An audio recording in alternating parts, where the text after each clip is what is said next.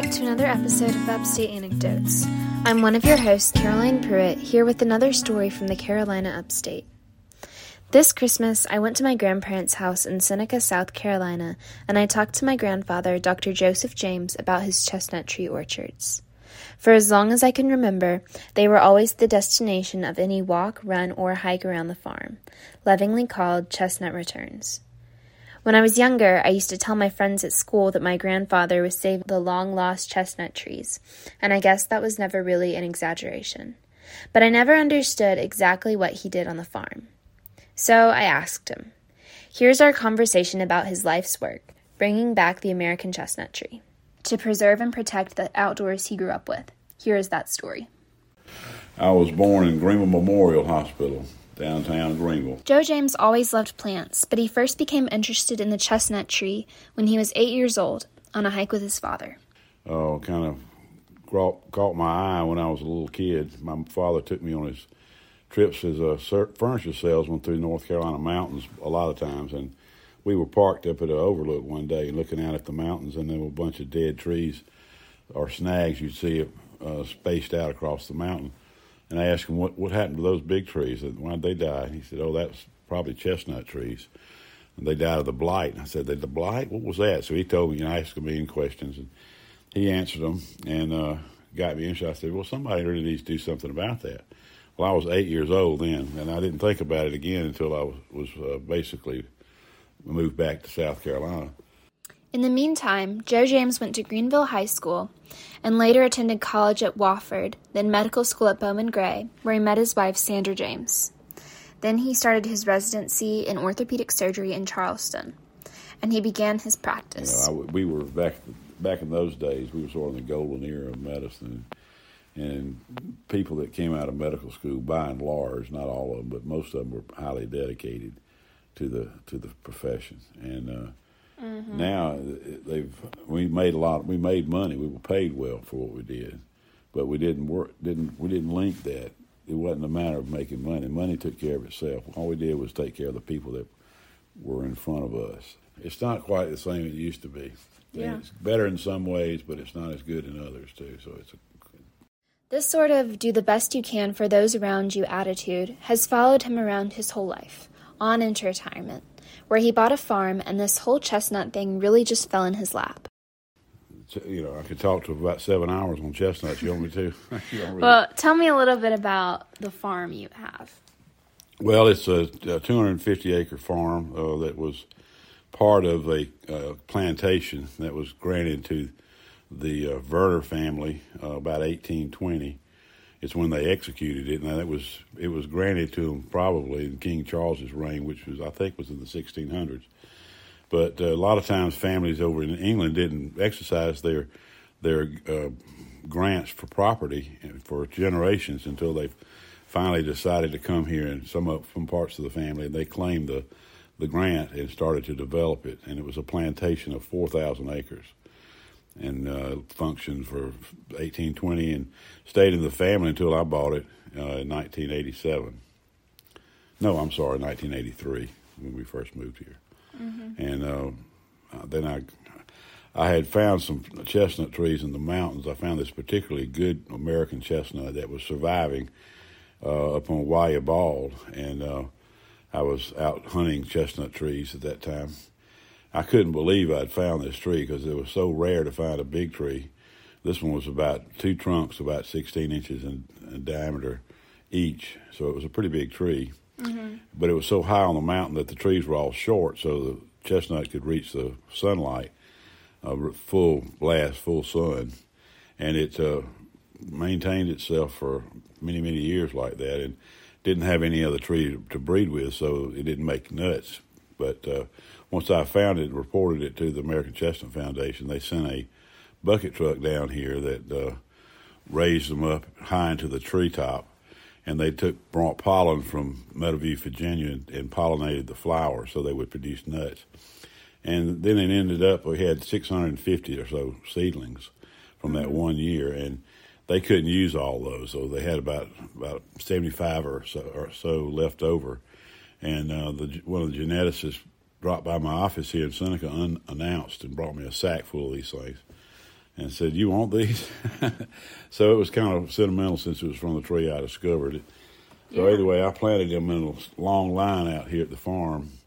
So he started breeding chestnut trees that would be as close to American as possible, in addition to being resistant to blight. And then in 2001, he recognized a problem. They grew well for about a year, and then they started dying off after that. And by the third year, there weren't many left, and they would just suddenly turn brown and die. So I said, "Well, something's killing them." If it's drought, they die. If it's rainy, they die. If I fertilize them, they die. If I don't fertilize them, they die. Nothing I do seems to alter the course of these trees. Mm-hmm. So I started pulling them up and doing what we call in medicine an autopsy of the tree to try to figure figure out by looking at the whole thing what what it was that was killing them. It was pretty obvious to me, and with my medical background, it was pretty easy to see that the roots were necrotic and, were being affected. And uh, so it was a root disease. That part I was pretty sure of.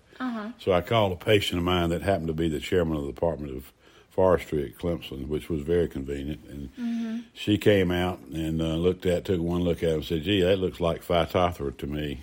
I said, "Phi who?" I said, "How do you spell that?" And I wrote it down on my palm here. I was only didn't have a piece of paper.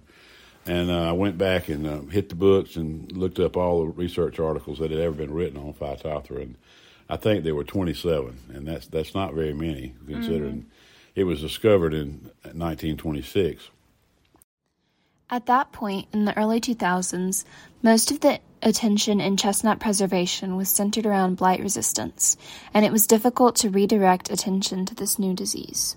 The blight was another disease that everybody talks about and knows about, and uh, it came over uh, when they planted chest, Japanese chestnuts on the entrance to the New York uh, Botanical Gardens in New York City, and it they about the fourth year they discovered the disease in the American Native American chestnuts in Central Park.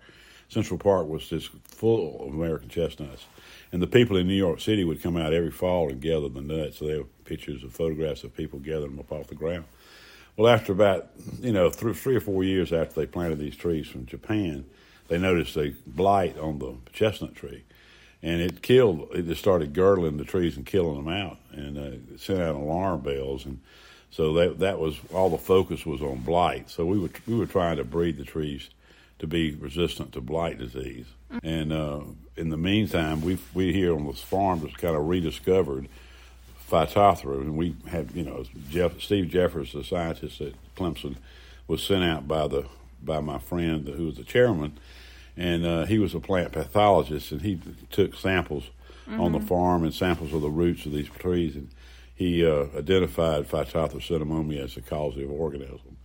So at that point, it became obvious to me after all the reading I did that unless we uh, got a tree that was genetically resistant to the root rot, then we w- we were not going to be able to bring the tree back, the American chestnut back to, to its full uh, range. Right. but uh, so that made me think, well, if we've bred them with Chinese chestnuts, uh, Chinese chestnut's another species that lives in, in Southeast Asia and China.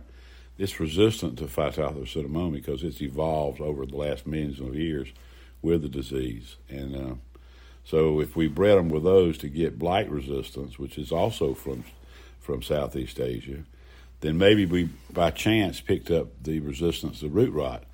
And so I screened a bunch of nuts for that, 507 nuts, and 37 of them seemed to show some resistance.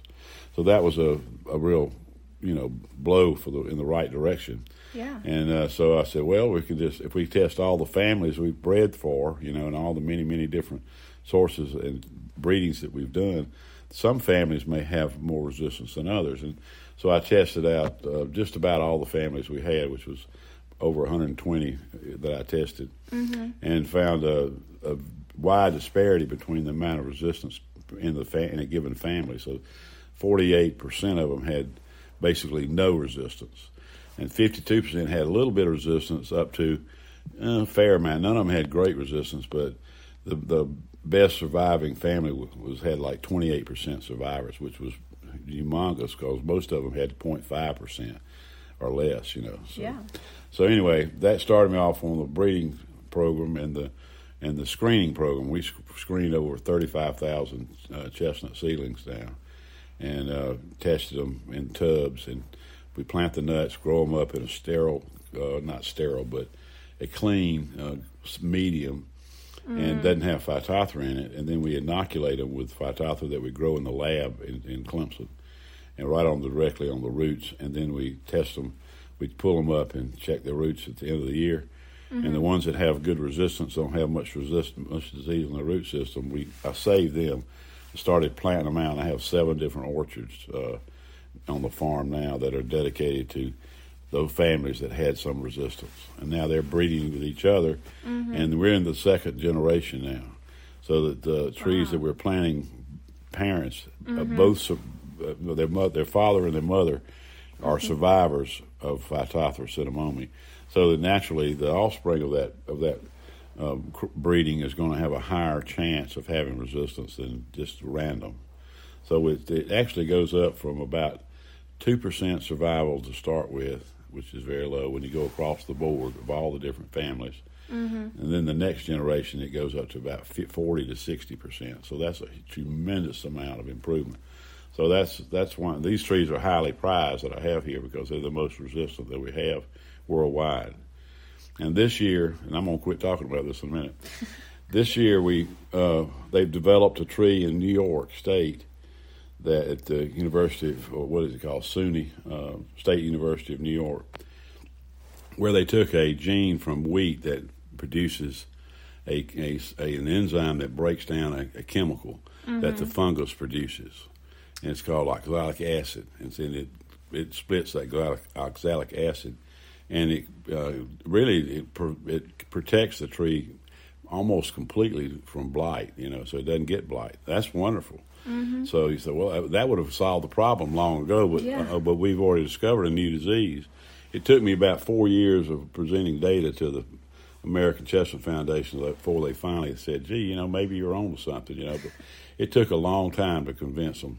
But mm-hmm. now it's, uh, it's sort of a split program. We've got program for phytophthora resistance and a program for blight resistance. And this year we bred the trees from New York that have the blight resistance with my trees that have the phytophthora resistance mm-hmm. in hopes that we can get a population started that has both blight and phytophthora resistance mm-hmm. uh, to, you know, to the disease problem. If we get that solved, then we can start thinking about planting the trees back out in the woods. But the ultimate goal is to get a tree that's highly Americanized, which is mostly American. It has a little bit of Chinese in it. Mm-hmm but mostly American, and uh, can live in the woods, grow and reproduce, and become part of our ecosystem once more. Because chestnuts were the most important tree in the uh, in, in, North America, and practically in the world, because it produced so many nuts and mm-hmm. eaten by people and livestock and wildlife and everything. So that's pretty much it in a nutshell. no pun intended. so, did you know that you were going to have this work with the chestnut trees when you bought this farm? No, I had no idea. Uh, in fact, I had retired. Uh, when I retired, I, I, really can't sit still. I, I, like to be doing things. Mm-hmm. And this just sort of fell in my lap out of the sky. I mean, I had no idea that I would be up against a new disease, but uh, it turned out we were. We recognized it, and I, I did a lot of talking at meetings and writing papers, and I had my magazine and and uh, newspaper articles about it. So eventually, what really happened, to tell you the truth, is the Maryland, the state of Maryland chapter, uh-huh. they had a big die out in one of their orchards suddenly. It just we had a rainy season and it it took out about all their trees suddenly, mm-hmm. and they they finally and at the meeting I said, well, send us some soil samples and I'll tell you it's, it's Phytophthora most likely, and it was Phytophthora. And then they said, gee, you know, now they believe because they'd seen right. it for themselves. So you had to, you know, really get their get their nose into it, you know, before they could finally realize that this is a real problem, and that mm-hmm. took us in a totally different direction at that point. It was up and going. So, so what made you interested in chestnut hunting? Like when you found that well, first chestnut tree? Mostly diversity, because you know if you're going to replace a species and get it back in the woods, you need a diverse population because every tree well, not every tree, but the trees have a lot of genes that are very rare, and you don't find them in many trees. And they're not very important most of the time, but they were there for a reason because somewhere in the ancient past, some pathogen came along that attacked the species, and that gene became forefront and became very important for the survival of the species. So you want all the genes you can possibly get into your population so that it'll be fortified against any occurrence that might happen in the future. Mm-hmm. And that's why it's important to go out in the woods and look for these trees and, and and find them and use them, bring them into our breeding program and capture their genetics by using their pollen or by by inoculating the flowers, the female flowers on the tree with pollen from another source. So you, if you either way, you're bringing in the, the nuts that are produced are going to be half of that tree that you found, you know, mm-hmm. whatever the mother tree is, or the or if it's the father, if you get pollen off of it and take it somewhere else, the same thing.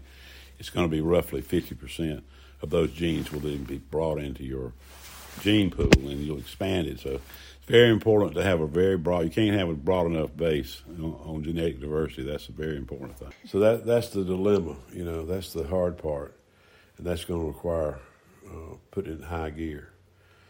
Okay, mm-hmm. but the problem we've had thus far is getting a large enough number of trees to get big enough to produce enough nuts for that. And we're just at the threshold. We've only gone to the one intercross generation. Right now, we don't even know how many genes there are for Phytophthora. The science hasn't advanced enough that we're kind of close to getting there, but we haven't quite found it yet. So it's probably somewhere around eight to twelve, at least I'd say, genes for phytophthora resistance that we have to try to get. If we don't have to get all, I mean, we any one tree could probably do all right if it had ten of them, ten out of twelve. But it's mm-hmm. going to take more than just two or three. It's going to take a number.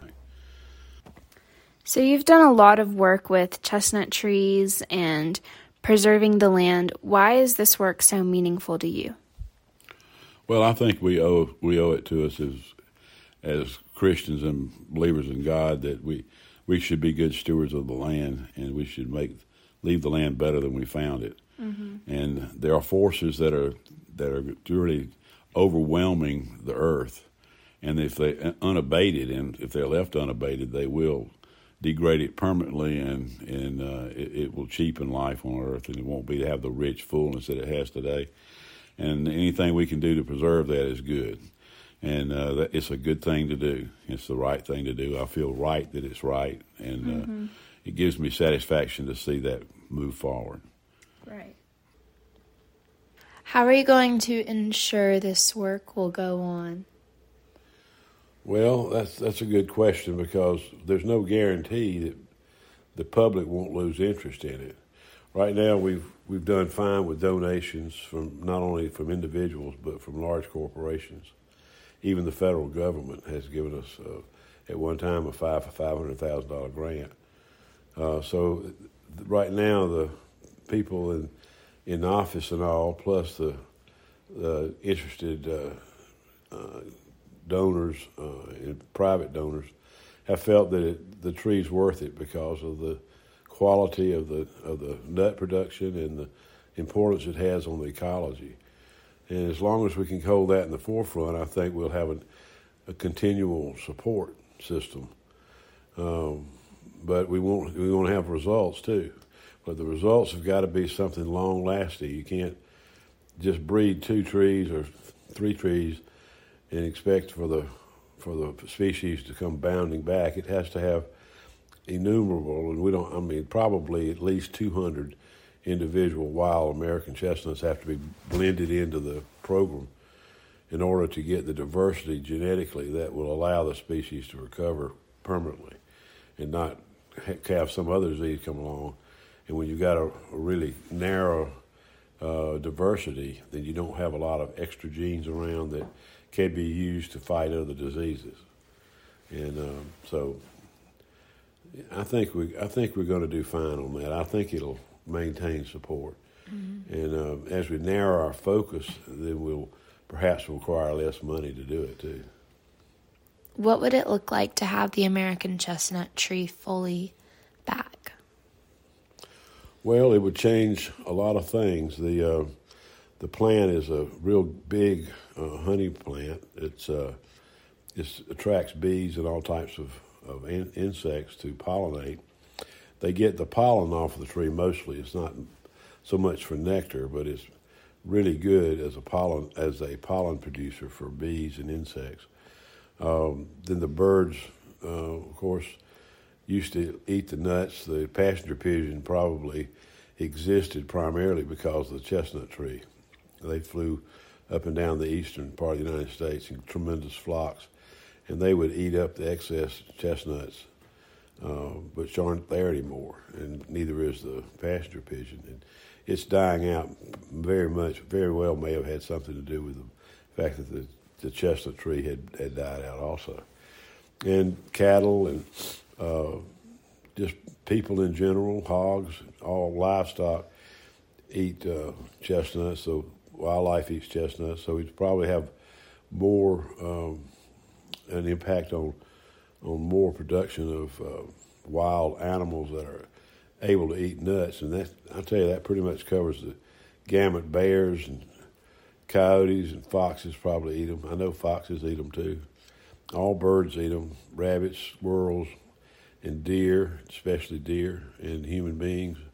So it's a it's it's a tremendous amount, tremendous source of food that would be injected into the ecosystem, and it would it would show some sort of energizing of our ecosystem that we have today, which we think is normal, but it was much more diversified and plentiful back in the days before before blight. Did that answer that question? Yeah, that was really good. I think that's all I have. Okay.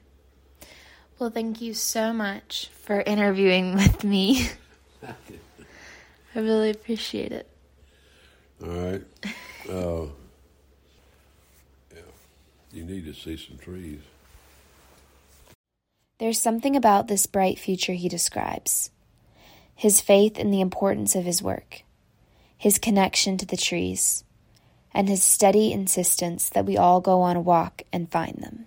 When he describes this world full of American chestnut trees, it lights a little avenue of hope for mankind.